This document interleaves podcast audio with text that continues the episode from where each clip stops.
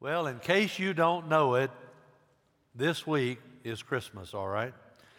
So uh, we need to celebrate and worship our Lord, the birth of the Lord Jesus Christ, and the greatest, the clearest presentation of the Christmas story is found in Luke chapter 2. You know, I love Luke. He's the only Gentile author in the entire Bible, Old and New Testament. All the others were Jews, but he was a Gentile. He was a doctor, he was a physician by trade, and he was a stellar ex- historian as well. And this man of science and this man of precision when it comes to the facts. If you read the two books that he wrote in the New Testament, he wrote the Gospel of Luke and he wrote the book of Acts. If you read those at the beginning of each, it talks about how he was meticulous in his research as the Holy Spirit led him. And where did he get this story about all that happened with Joseph and Mary? Undoubtedly, he had access to Mary or to someone who knew her well. And he got the Christmas story by the Holy Spirit through Mary herself. And what we're about to read is one of the most beautiful, yet so simple, not simplistic, but so simple is the story, but it is so wonderful. And what Luke tells us without any hesitation. Now, listen to what I'm about to say. I didn't mean to do that, but Jesus had an earthly mother but he did not have an earthly father. He was born of a virgin who conceived by the power of the Holy Spirit. And the Bible says it is a miracle. It is a biologically, technically, a biological impossibility. But how many of you know not with God? All things are possible with God. Amen? It is a theological necessity. Jesus, the Son of God, had to be born of a virgin, or else he would not have been sinless, because he would have received the same sinful nature that you and I have, that we received the moment at conception. We received the sinful nature of Adam, the seed of Adam, but Jesus was not born of the seed of Adam, he was born of the seed of woman. Again, a biological impossibility. Women don't have seed, men do.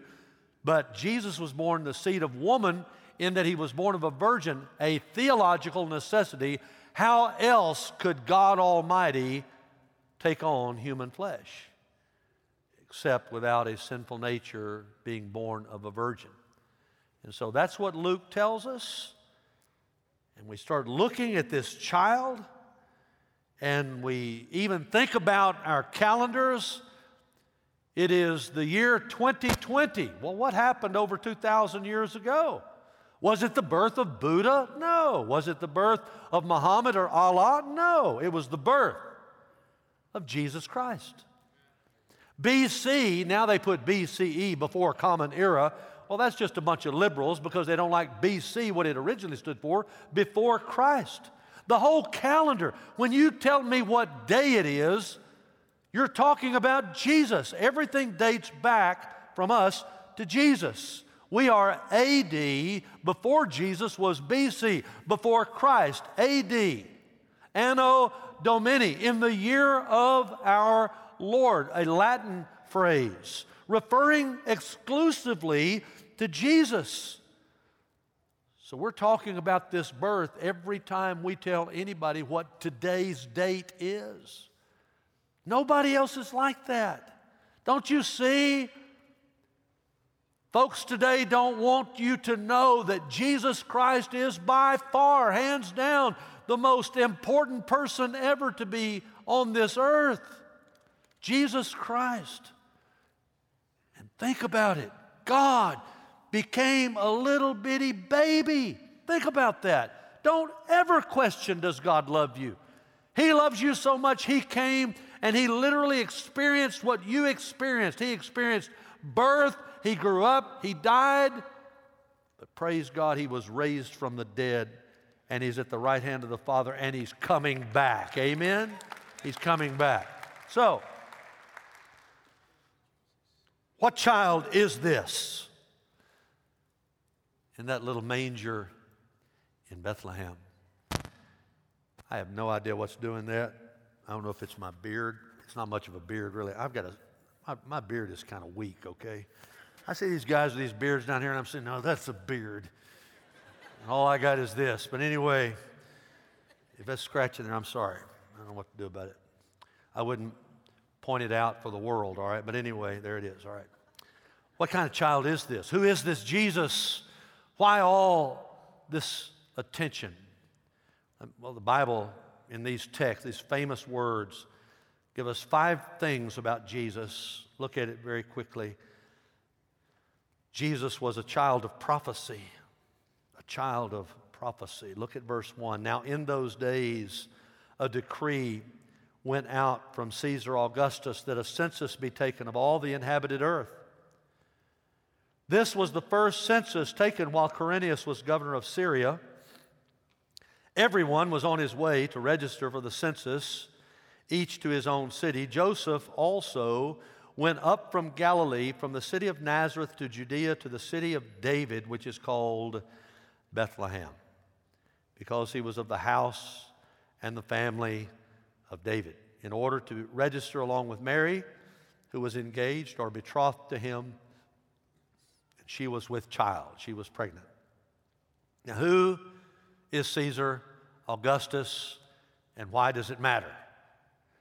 I don't want to just give you a history le- lesson, but I want you to understand that the gospel is rooted in history because history is his story, okay? History is all about Jesus. And Caesar Augustus was the first emperor of Rome. And I've said that before, and somebody say, object. No, no, no. Julius Caesar was before him. Julius Caesar was not an emperor. Julius Caesar was a king. And before Caesar Augustus reigned as the first emperor of the Roman Empire, Rome was not an empire, it was a republic, and the senators ran it. And whoever was in the Caesar seat, he had to answer to the Senate. But along came a man named Octavian, who later would become Caesar Augustus. His name was changed after he, as a general, fought another general named Antony who had fallen in love with a wicked witch of a woman named Cleopatra down in Egypt. And they came to the Battle of Actium, and guess what? Octavian won and Cleopatra and Antony committed suicide, and all of a sudden, this broken up, divided kingdom of Rome came under one emperor for 45 years, and his name, he changed it from Octavian to Caesar Augustus. That's where he comes from. Now, why is that important? Because he was the one who paved the way for the coming of Christ. The Bible says in Galatians 4 4, you ought to write that down. Galatians 4 4. That Jesus was born, now listen to this phrase, beautiful phrase, in the fullness of time. Say that with me. In the fullness of time. Now, why was Jesus born when he was born? Because Octavian ruled for 45 years from 31 BC before Christ to 14 years after his birth. And during that time, he paved the way for the Christ to be able to have a gospel ready world for the, na- for the gospel to go to all the nations. They had built roads. They were ha- not having, they, they did not have any war after Caesar Augustus became the emperor. Rome did not have any more wars for 200 years. And all of a sudden, there's the Pax Romana, the peace of Rome. And at the fullness of time, God said, okay, now's the time Jesus was born exactly the right time because there was a common language called Greek. There were roads everywhere. There's the Pax Romana, and there was a hunger. The Jews were looking for the Messiah.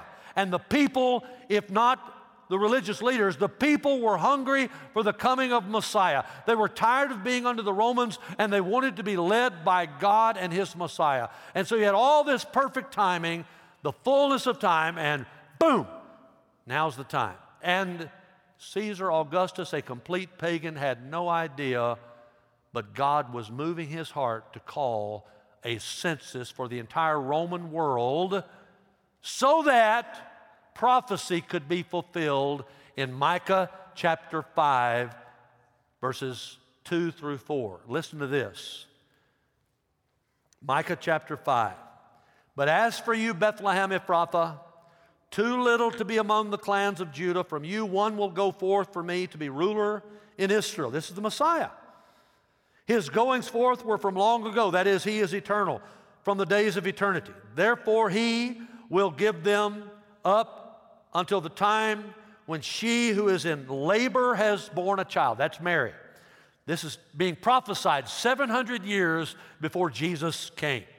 Then the remainder of the brethren will return to the sons of Israel, and he will arise, the Messiah, Jesus, and shepherd his flock. Jesus said, I'm the good shepherd. He'll shepherd his flock in the strength of the Lord, in the majesty of the name of the Lord his God, and they will remain because of that time. He will be great to the ends of the earth. This one will be our peace. Now, everybody knew that. Even more than likely, Joseph and Mary knew that prophecy. Now, why is that so important? Because Mary and Joseph didn't live in Bethlehem, but yet she was carrying this little baby that was the Messiah. She was great with child. And so, God, in order to get Jesus in the prophesied place to be born, 90 miles south, of Nazareth. He had a pagan king give a decree, an edict, that all the world be taxed. And you know what? When God does things, sometimes He does them in small ways, but sometimes He does them in big ways. He had everybody moving, amen, while His Son was born. The Bible says, I want to go back to this in Proverbs 21, verse 1 the king's heart is like channels of water in the hands of the Lord. He, the Lord, turns that king's heart wherever he wants. I got news for you. I, regardless of who is in any political position, God is on his throne and God can get anybody to do anything he wants to, anytime he wants to. Amen in the house of the Lord. Amen. So, now let me just, I, I love lasers. I'm not talking about the kind that kill you. I'm talking about this little deal right here. Oh, I love, I, I'm so happy right now. You just don't know. Why was it a big deal? Well, prophecy. They're living up here in Nazareth, Galilee. When we go to Israel, we land right over in here at Lod. We go up right in here. Uh, well, no, no, we land right over here in Lod. That's right. We go to Caesarea first, then we go to Mount Carmel. But anyway, I'm not on an Israel tour. Let me get back to this. All right, Nazareth is where they lived. She's pregnant with him in Nazareth. Now, they would not go straight down to Bethlehem, Jerusalem to Bethlehem. They wouldn't go straight down. This is Samaria. Remember, the Bible says that the Jews wouldn't go through Samaria. So here's how they would cross they would go from here, they'd cross over into Decapolis and go down Perea on this side of the Jordan River. This is the Jordan River, Sea of Galilee. This is up north, the three uh, main tributaries that flow into the Jordan. Dan was up here. Jor means descend from. It descend from Dan into the Sea of Galilee. Then it would go down to the Dead Sea. So they're going to cross over right here, go across, and then they're going to come back in. Right when they get here, and by the way, this is this little stretch of land that I've got the laser on right now. Let me tell you what happened in that one place. Just this is the Dead Sea. Right here, right here is amazing what all happened there. How many of you remember a guy named Moses? Anybody remember him? Okay, he died right here and was he's buried right in there somewhere. How many of you remember a guy named Joshua that followed? Anybody know that? Okay, right here is where the uh, Jordan River dried up and stayed back, and the people of God who had been wandering in the wilderness all down in here for 40 years, now they cross over on dry land and they fight at Jericho and the walls fall down. That's all that right here. That's also where Elijah was translated up into heaven. And guess what? It's also where Jesus was baptized by John the Baptist. So the three people you see in Jesus' transfiguration were Moses, Elijah, and it's Jesus, and all of them had something major happen to them right here. Now, they would come down here and they'd cross over, go to Jerusalem, and go down to Bethlehem. Probably a 90 mile trip. Now, think about it. Anybody that's had a baby out there, think about if you're in the final trimester and you ride 90 miles on a mule. Man, I want to tell you something. I would not be a happy camper, would you? I mean, that was a tough trip. But it was all to fulfill prophecy. And again, Jesus was a child of prophecy. What else was prophesied about Jesus? Why was he a child of prophecy? Isaiah saw more about Jesus than any other prophet. Let me just give you four things that he saw. Write these down in your notes. He saw Jesus' virgin birth. Isaiah did. He saw it hundreds of years before he was born. These famous Christmas words, Isaiah 7:14, "Therefore the Lord himself will give you a sign, behold a virgin will be with child, bear a son, and she'll call him Emmanuel. God is with us."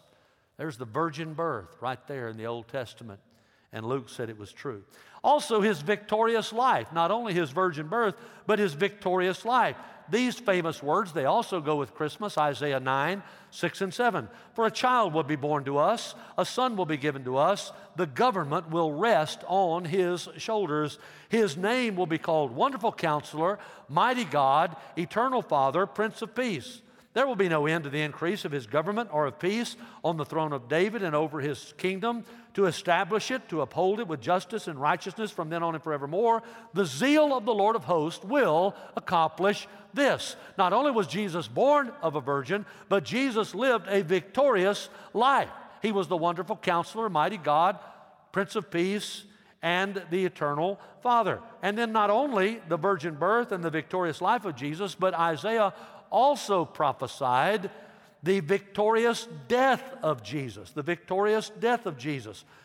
If you go to what I call the Holy of Holies in the Old Testament, Isaiah 53, there's no more sacred text in all the Bible in the Old Testament. It talks about the death of Jesus and the resurrection of Jesus. I'll give you the death first. His vicarious death is prophesied in Isaiah 53, verses 3 through 6. He, referring to the Messiah, Jesus, was despised and forsaken of men, a man of sorrows, acquainted with grief. Like one from whom men hide their face, he was despised. We didn't esteem him. Surely our griefs he himself bore, our sorrows he carried. Yet we ourselves esteemed him as stricken, smitten of God, and afflicted. But he was pierced through. He was nailed to a cross for our transgressions. He was crushed for our iniquities. He had no transgressions, he had no iniquities. The chastening for our well being fell upon him. And then these beautiful words by his scourging, his stripes, we are healed. How did you get saved? Through the blood of the Lord Jesus Christ, the stripes of Jesus. And then listen to this all of us, like sheep, had gone astray. Each of us has turned to his own way, but God laid upon Jesus the iniquity of us all. On Jesus. Ah, that's his vicarious death. But aren't you glad he didn't stay dead? Aren't you glad that he rose from the dead? If you keep reading in Isaiah, you see the resurrection of Jesus, the victorious resurrection was prophesied. Let me just read it to you very quickly and we'll move on. Isaiah 53, verse 9 and following, his grave was assigned with wicked men. Who's that? The two thieves on the cross. Yet he was with a rich man in his death. Who's that? Joseph of Arimathea, who said to Pilate, Let me have his body. I want to bury him in my own grave that's never been used. That was a rich man because he had done no violence, nor was any deceit in his mouth. But the Lord was pleased him. God, Yahweh, the Father, was pleased to crush him, Jesus, putting him to grief if he would render himself as a guilt offering. Now, all of a sudden, look at me, look at me. All of a sudden, the verb tenses change from past to future. Why? He's been talking about the death of Jesus that's already happened that by, by the time we're in this story in Luke. But there's coming something else that's going to happen, and that is the resurrection. And all of it now is future tense. Watch this. This is the resurrection. He will, this man who died, will see his offspring. He will prolong his days. The good pleasure of the Lord will prosper in his hands. Verse 11. As a result of the anguish of his soul, he will see it. He will be satisfied. By his knowledge, the righteous one, my servant, will justify the many as he will bear their iniquities. Aren't you glad? He, he said, Look, he's going to die, but he will come up triumphantly. He's going to rise from the dead, is what he's saying. All of it is prophesied, all of it is pointing to this little baby there in Bethlehem. Who is this child? What child is this? A child of prophecy. Nobody like Jesus. Secondly, Jesus was a child of poverty. Look at verses 6 and 7. While they were there, the days were completed for her to give birth. And so simple is this phrasing, yet it's about the greatest person ever to live. And she gave birth to her firstborn son. Everybody say firstborn. I'll tell you about that word in a moment. And she wrapped him in cloths. Please tell Donna that I said cloths because for years I have said clothes, all right? And it irritates her. So just tell him I did good, okay? And laid him in a manger because there was no room for them in the inn. Mary, great with child, had ridden on a donkey 80, 90 miles. And in the town of Bethlehem, the Son of God was born. She gave birth to her firstborn son. That word firstborn is important. It means the first of others to come. She was his firstborn. Why do I say that? Now, don't get mad at me. I'm not mad at anybody. But the Roman Catholics teach that Mary not only had Jesus as a virgin, but she never had other, any other children. And they suggest, for instance, that the other brothers and sisters that we know Jesus had from Matthew's gospel and Mark's gospel tell us that. They say, well, that must have been from another marriage by Joseph. The problem is the Bible says zero about that. And the word firstborn means that's the first one, and there were others yet to come. All right? Don't ever tell me the Bible, every word is inspired by God. And then the Bible says he was also not only 100% God, he was 100% man he was wrapped in cloths, laying in a feeding trough. You would expect the Son of God to come to a castle, but he comes to a little cradle. You would expect him to be a billionaire, but he's born in a barn. Don't you love the humility of Jesus Christ? He humbles himself. And that's exactly what Paul said we should do when we think about his birth we should think about humbling ourselves. Philippians 2 5 through 11 says, You must have the same attitude, the same mindset that Christ had, Christ Jesus had. Though he was God, he did not think or regard equality with God as something to cling or hold on to. Instead, Jesus gave up his divine privileges. He took the humble position of a slave and was born as a human being, appearing in human form. Jesus Christ humbled himself, condescended, became a man to bring salvation to all. Don't ever think that God doesn't love you. God Almighty wrapped himself in flesh, became a little baby that had to be wrapped in a diaper in order to go to the cross to save you. Don't ever say that Jesus Christ doesn't love you. Oh, he does. And the Word became flesh and dwelt among us. We beheld his glory. Glory of the only begotten from the Father, full of grace and truth. Oh, the Word of God became flesh. Get that. God became a baby. So much a baby had to be wrapped in swaddling cloths. He was lying humbly as a poor person born to poor people in a manger. Now, I was not poor when I was growing up. I was certainly not rich, but my parents were middle class. But neither one of my parents graduated from high school because both of them grew up in abject poverty. I'm talking about poverty. They were born during the Great Depression, and they were born on farms. They had large families, both of them. Part of my father's house that he grew up in had a dirt floor. They had no running water. They drank water out of a well. They worked on farms. They quit high school because they had to go to work. My dad told me that when he was just a little boy, he would ride with his mother to go to town in a wagon pulled by a mule.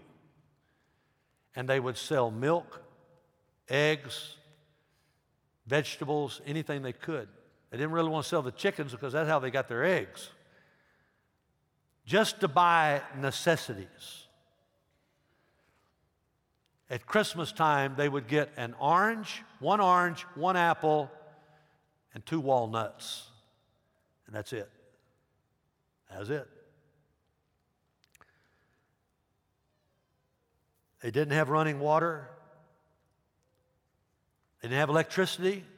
They washed their clothes on a scrub board, dried them on a line, chopped and picked cotton, killed hogs, cows for meat, wood burning stoves. If you got cold, put some wood on the fire. No air conditioning. If you got hot, open the window.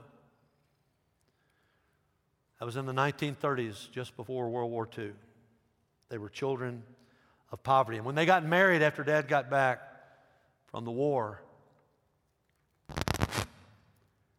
they saved, they walked to work every day until they could pay cash for a very used car. My parents grew up in poverty, and guess what? That's exactly where God sent His Son.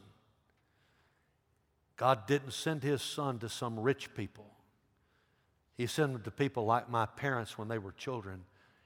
Jesus grew up in poverty.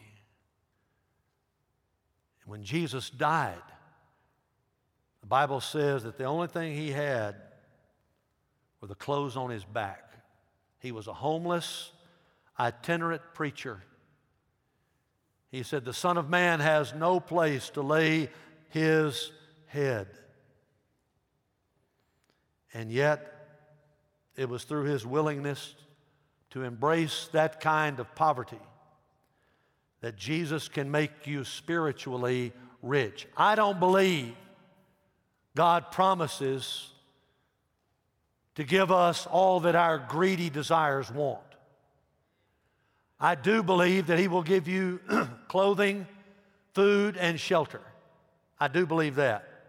He'll meet your need, but not your greed. Amen?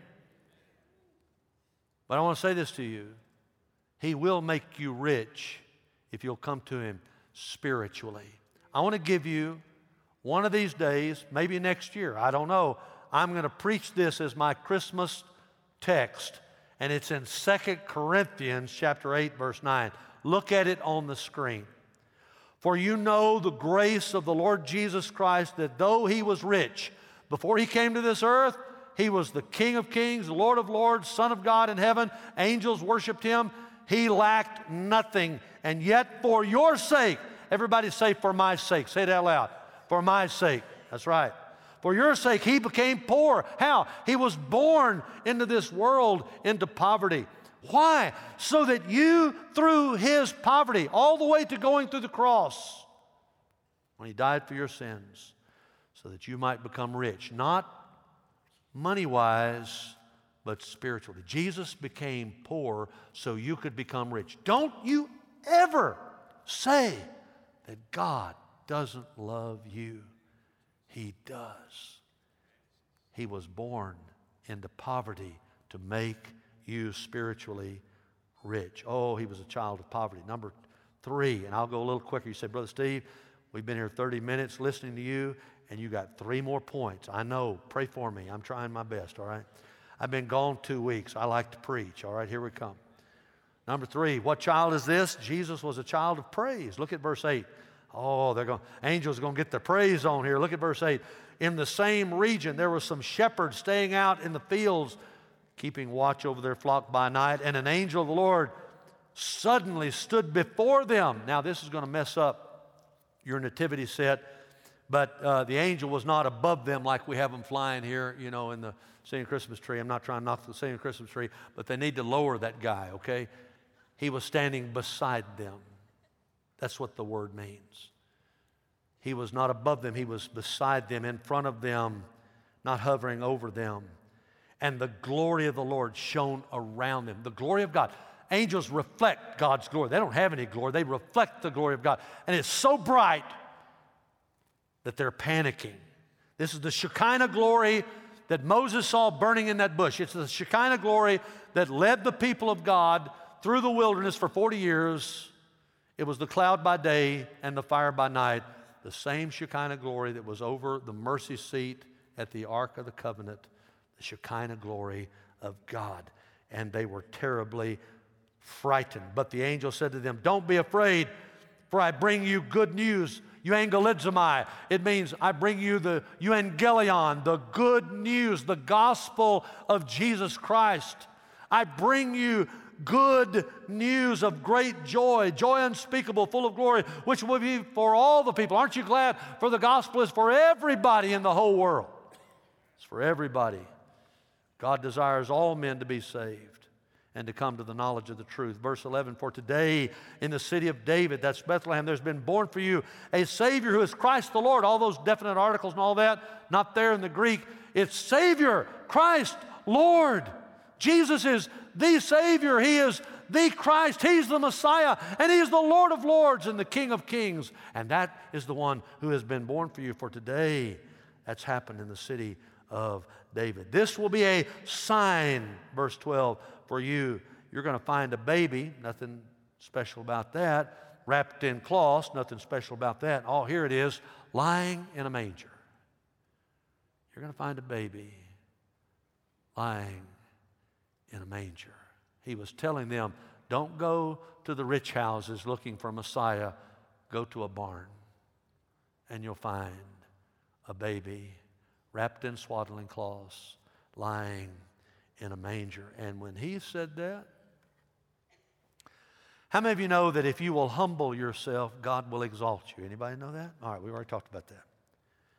Jesus humbled himself, and God says, uh, Angels, get down yonder and worship my boy.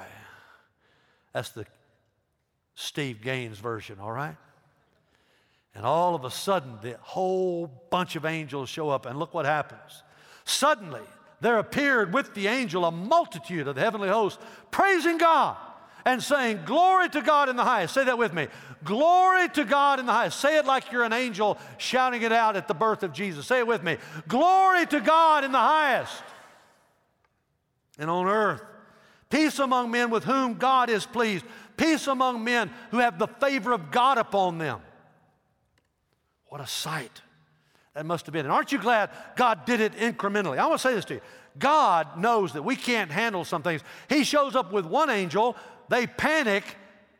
If he'd showed up with that whole bunch at one time, they would have probably fallen out dead. But God said, okay, give them just one angel first and then bring the whole bunch in. And they all come in there and they're worshiping God and they're all praising God. And these shepherds are just like, man, what a glorious thing we've been told about the Christ. Hark the herald angels sing, Glory to the newborn King. Angels from their realms of glory, wing your flight o'er all the earth. Oh, Jesus Christ is about to be born. Who is that child? Glory to God in the highest. Who is this child? He's a child of praise. I want to tell you something, churches. Let me tell you something. We wouldn't be near as quiet if we could see Jesus right now. We'd get happy, we'd be shouting. We, I'm telling you, I'm just telling you. Don't, don't, when you get to heaven, you've been warned. I'm telling you. It's not quiet like this all the time. It's, it's happy in heaven. Glory to God in the highest. Glory to God. Now, he's also not only a child of praise, he's a child of promise. Oh, they'd been given a promise. If you'll go to Bethlehem, you're going to see the Messiah. You're going to be the first ones to see him. They'd been given a promise. It's not good enough to receive a promise, you have to act on the promise. Now, watch this. Look at this. Verse 15. When the angels had gone away from them into heaven, the shepherds began saying to one another, Let's go straight to Bethlehem then and see this thing which has happened, which the Lord has made known to us. Verse 16 So they came in a hurry and found their way to Mary and Joseph and the baby as he lay in the manger. God had given them a promise. And we don't know how far away they were. Maybe they traveled a whole night. Maybe they came the next day. We don't know. But we do know that God gave them a promise. If you'll just go to Bethlehem, I'm going to show you the Messiah before anybody else knows about it. I'm going to show it to you before the Magi. They're not going to be here for months. I'm going to show you, you lowly shepherds. I'm going to show you the Messiah. And they believed the promise and they acted upon it and they got to see Jesus. Oh, they were people trusting in the promises of God. I, I woke up this morning. How many of you ever just get a little bit down? Anybody out there besides me just get a little bit down? You know, this year has been, you know, I've had some great friends die of the coronavirus and of other things. I've, I, I, this, this, has been kind of a hard year, and I just woke up today, and I don't know what it was, man. I was, it was Sunday. I just woke up, you know, and but I got in the Word and I got in Psalm 116. I loved the Lord because He heard my cry. He bent down and listened to my prayer, and I will praise Him. For I started reading that, I said, Whoa, that's, that's good right there. Before I got through that psalm, I was praising God. Amen. Why? Because God gave me a promise. That's why. It's the Word of God that burns in your heart like fire. That's why you got to stay in the Word, every day in the Word, and get a promise for God. Jesus was a child of promise, but that's not enough. There's one last thing we got to talk about. Oh, he was a child of prophecy. The Old Testament pointed to him. He was a child of poverty. He didn't come with a bunch of rich folks. Nothing wrong with rich folks. But Jesus came to poor people. He was a child of praise. The angels worshiped him and adored him. He was a child of promise. If they'd just go down there, they'd see him. But he was a child of proclamation. He was somebody that we need to talk about. And I've been talking about him for over 40 years. What about you? Look at verse 17. When they had seen this, they made known. Everybody say that. They made known. Now, right there, whether you know it or not, is the first time anybody shares the gospel of Jesus in the whole New Testament. Right there. That's the first time anybody tells anybody about Jesus in a, an evangelistic way. They made known the statement which had been told them about this child. They couldn't, they were like Peter and John in the book of Acts. When they were out preaching about Jesus after he'd ascended back to heaven, they said, You stop speaking in the name of Jesus. And they said, uh, Fat chance, that's my version of the Greek there. We cannot stop speaking about what we've seen and heard. We can't do it. And these shepherds were just like that. I want to say this to you. When Jesus has changed your life, when you've seen Jesus and when God has given you a word, you've got to share it with other people. You can't serve God with a zipped lip. Man, you've got the greatest news in the world. Why should we be ashamed of the gospel? it's the power of God into salvation. And so they just started saying, We got to tell you about him. They made known the statement which had been told them about the Christ. And note the response. And sadly, this is the way a lot of people respond to Jesus. Verse 18 All who heard it wondered at these things. Doesn't say they believed, doesn't say they accepted him, doesn't say they repented. They just wondered at, well, that's interesting. That's the way a lot of people do. You say, well, here's the gospel, and you share the whole thing. Well, well, that's interesting. Let me think about that. And they go off and do their own thing and never think about it. It's exactly what. But look at Mary. Here's the right response. But Mary, verse 19, treasured all these things, pondering them in her heart. And the shepherds went back, glorifying and praising God for all that they had heard and seen, just as had been told them. Oh, Jesus you're a child of proclamation. When I get to heaven, I'm going to find out when I got saved. I might have been saved when I was seven years old. I don't know. But when I was 18 years old,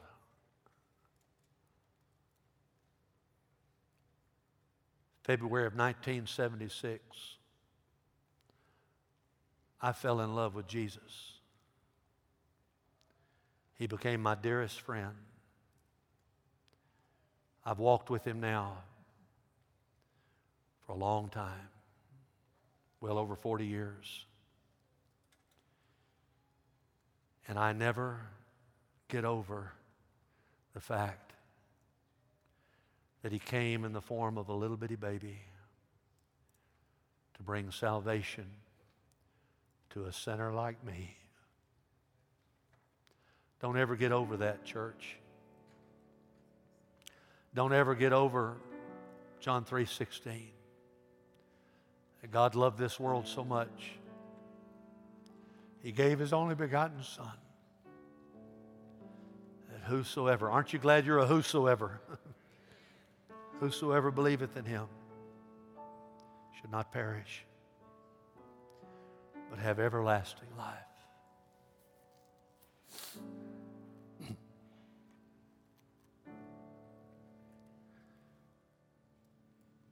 Sweet little Jesus boy, they made you be born in a manger, sweet little holy child. We didn't know who you were, Didn't know you'd come to save us, Lord, to take our sins far away. Our eyes were blind, and we could not see. Oh, we didn't know it was you. a long time ago.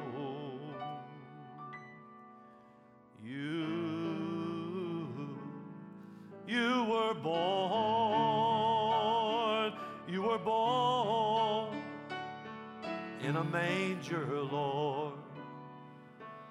Sweet little Jesus, boy, all the world treats you mean, Lord, treats me mean too.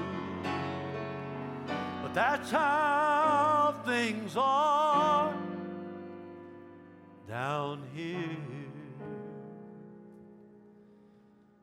Cause we don't know who you are. You have told us how. We, we are trying. Oh, Master, you have shown us how. Even while you were dying it just seems like we can't do right. Oh, look how we, look how we treated you. But please, sir, oh, forgive us, Lord, because we didn't know it was you. Stand up and sing this last part with me. Sing it with me. Sweet little Jesus boy, born a long time ago. Sweet little holy child,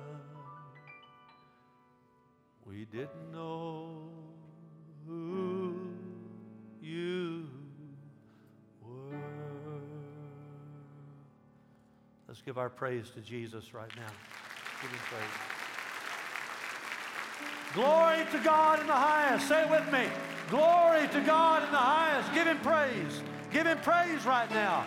Praise him right now. Praise him like the angels. Hallelujah. Hallelujah. Glory to God. Glory to God in the highest. Amen. I watched an old football game last night and they were going nuts. We got something to shout about in here, don't we? A lot more than whoever wins some football game that nobody will even know about three years from now. But they'll still know about Jesus. This little baby can change your life because he didn't stay a baby. He grew up. He lived a sinless life for you. He died on the cross for you. He rose from the dead for you. Is he coming back for you? Do you know him? Do you know him? Have you ever repented of your sins? You hear me say that every week. You may say, well, I'm just going to tune out. Okay, I've heard all this before. Have you listened? There's a difference between just hearing and listening. Have you listened to the Holy Ghost? Not to me. What does it matter what I say? God ever touched your heart? Are you tired of living in sin? Are you tired of the life that you've got? Are you ready to repent, to turn, to do an about face? To say, I'm tired of that. I don't want to live like that anymore. I'm tired of that. Lord, I repent. I do an about face. I'm turning to you. I may not do it all right, but I'm turning to you. I'm with Him. I'm with Jesus. That's repentance. You ever done that? You can do it right now. Then you can believe, Lord, I believe. I believe you were born of a virgin. I believe you did die on the cross for my sins. I believe you did rise from the dead. I believe it. Man, that's now we're talking. You've repented and you've believed. Now you got one more thing. Just receive Him. Lord, would you take somebody like me? Answer's yes. Yes, He will. He'll take you and He'll make you into what He wants you to be. You totally sell out to Him, you totally give your life to Him, and He'll take you. You think I ever thought I was going to be a preacher? I was just a knucklehead. Still am in a lot of ways. You think I ever thought I'd be a pastor of a church? I didn't think any of that. You think I'd ever thought I'd have somebody like Donna? Hello? How many of you know that God's better to us than we deserve? Amen? Let me tell you something. Let me tell you something. I, I, don't, I don't know what God's got for you out there, but it's better than what you're going to have without Him, I'll tell you that. I'm begging you. I have no, I have no qualms. I, I don't care if I cry. I don't much cry about hardly anything, except when I start talking like this to people that are lost. If you don't know the Lord, I'm begging you. I'm not putting on a show. I'm telling you out of my heart, I want for you your forgiveness of sin. God wants that for you. That's what Christmas is about. When you couldn't get to God, God came to you. That's what Christmas is about. Let's give him praise right now. Let's just thank him. Thank him right now. Amen. Amen.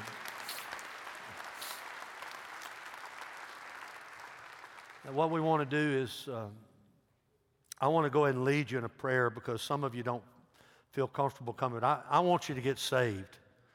I don't want you leaving 2000 Appling Road lost. I want you to get saved. And you do that by re- believing, repenting of your sins, believing in Jesus, and receiving Him. And I want to lead you in a prayer right now. Let's pray. and if you'll sincerely mean what you're saying, even if you don't say every single word right, that's not the point. It's your heart. If you'll pray this with your heart, you'll be saved. Just say, Dear Lord Jesus, I want to be saved. I want to know you. Thank you that you came that I might be saved. I'm lost right now, but I want to be saved. You're the only Savior. There is no other. You are the Savior. You are the Christ. You are the Lord. Like the Bible said today. And I repent of my sin. Now, I'm going to tell you, when you say that, keep your heads bowed. You're saying, I don't want it anymore. You can't go on living a double life. You got to say, God, I'm tired of it. Help me. Help me stop it. Some of y'all are going to have to quit hanging around certain people so you can get out of your sin and you're going to have to get around God's people. I feel really led to say that to somebody right now. I gave up a whole lot of friends when I got saved, but I got family, spiritual family, instead of friends. Says, Lord, I, I'm going to follow you no matter what. Even if my friends turn their back on me. I repent. I believe you died on the cross. I believe you rose from the dead. I receive you. Save me right now, Lord Jesus. Come into my life. Save me. In Jesus' name. Now, with our heads bowed, if you just prayed that, the minute we start singing, please please come and just, even if you don't join the church, just please come and talk to one of these pastors. Pastors come very quickly. They'll be right down here in the front. They're going to give you some materials that help you get started in the Christian life. You're a brand new babe in Christ. You need to come. Please come. Don't worry about people saying, don't worry about what people don't, don't even think about it. Just it's you and God. I was the only one that walked forward the night that I got saved. So if you're the only one, praise God. But you come. And they'll pray with you. And God will work. But I want to lead you Christians in a prayer. I want to tell you something. This pandemic got a lot of people on edge, and they are, listen to it, they are open to the gospel right now. I want you to be like these shepherds. I want you to share the gospel. We got gospel tracts. You can get them right there. I wrote these little gospel tracts. They're free. You come get some of these, and hand them out this week. Down here on the front. Father, I just pray for my brothers and sisters. I pray that we will share the gospel with Jesus, of Jesus, with lost people. I pray that they'll be born again. Help us to see people get saved. In Jesus' name, if that's your prayer, say amen.